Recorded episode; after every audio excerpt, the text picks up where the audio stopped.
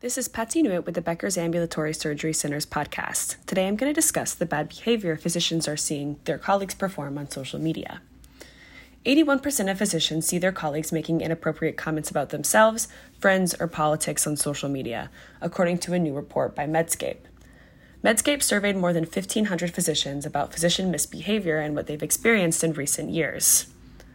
Here's how physicians answered the question What kind of bad behavior have you seen on social media? Again, 81% saw colleagues make inappropriate comments about themselves, friends, or politics on social media. 36% saw colleagues posting inappropriate pictures of themselves unrelated to patients, and 31% saw their colleagues posting inappropriate comments about patients.